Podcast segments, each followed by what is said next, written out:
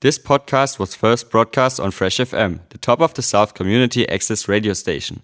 For more information on Fresh FM, as well as links to other great local podcasts, go on our website freshfm.net or download the accessmedia.nz app. Hi there, I'm Matt Budd for Fresh FM. Here's former Nelsonian Lorraine MacIntosh with a report from Valencia, Spain. Hello, this is Lorraine MacIntosh reporting from Europe for the week. First of all, the good news on the tennis front.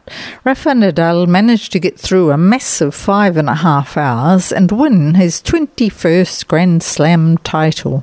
A popular player generally, but revered here in Spain.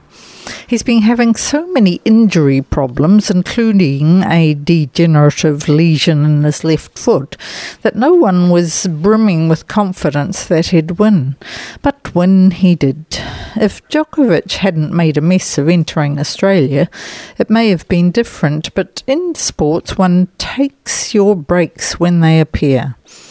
The Australians can be happy with their champion, Ash Barty.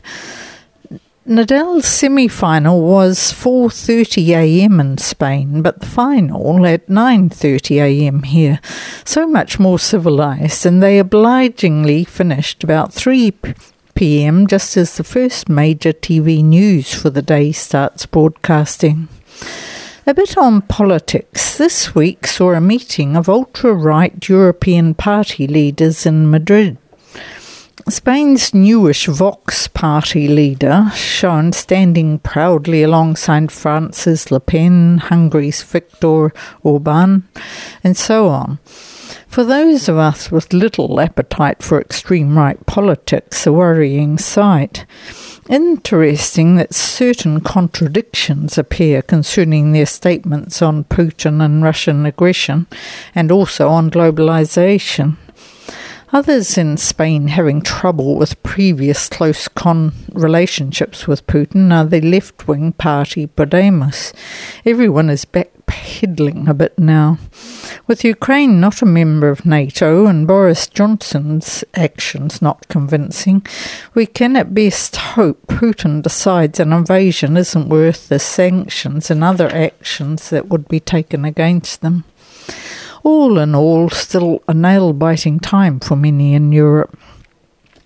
An historical event being marked in the UK and EU this week is the 50th anniversary of Bloody Sunday in Derry or Londonderry, Northern Ireland, on the 30th of January. 14 men killed by British soldier, soldiers during a peaceful march. Apparently, that action activated the IRA to greater heights, and 3,500 people subsequently died during the conflict. Here in Spain, the film Belfast was released on the 28th, and I'm keen to see it. I read a book recently called Milkman by Anna Burns that impressed me a lot, and on my year of OE, a few years back now, I passed through Belfast and even drove into the Catholic part in a vehicle with UK number plates. We did scurry out after hearing what sounded like gunfire. But to watch this film, I feel I have to see it in original form, accents and all. Fortunately, there's a cinema in Valencia that only shows original versions. I'm not sure my husband is too fussed, but he'll manage. In Spain, most films and imported TV programs are dubbed.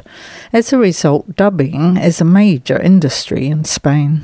One gets used to lips and sound not quite matching, and also to hearing the same voice on different actors. Northern European countries claim their screening in original language helps them learn English well, but I'm not convinced. I think their whole language education must be better. So, for an interesting week, it's goodbye from Lorraine in Spain. Reporting from Valencia, Spain, former Nelsonian Lorraine MacIntosh. Today's technology allows us to keep in touch with locals who live abroad. If you're heading overseas and would like to report back to Fresh FM listeners, ring the studio nearest you or contact Fresh FM through the website freshfm.net. Thanks to New Zealand On Air for making this podcast available by funding the Access Media project. Other great podcasts from Fresh FM are available through the accessmedia.nz app or our website freshfm.net.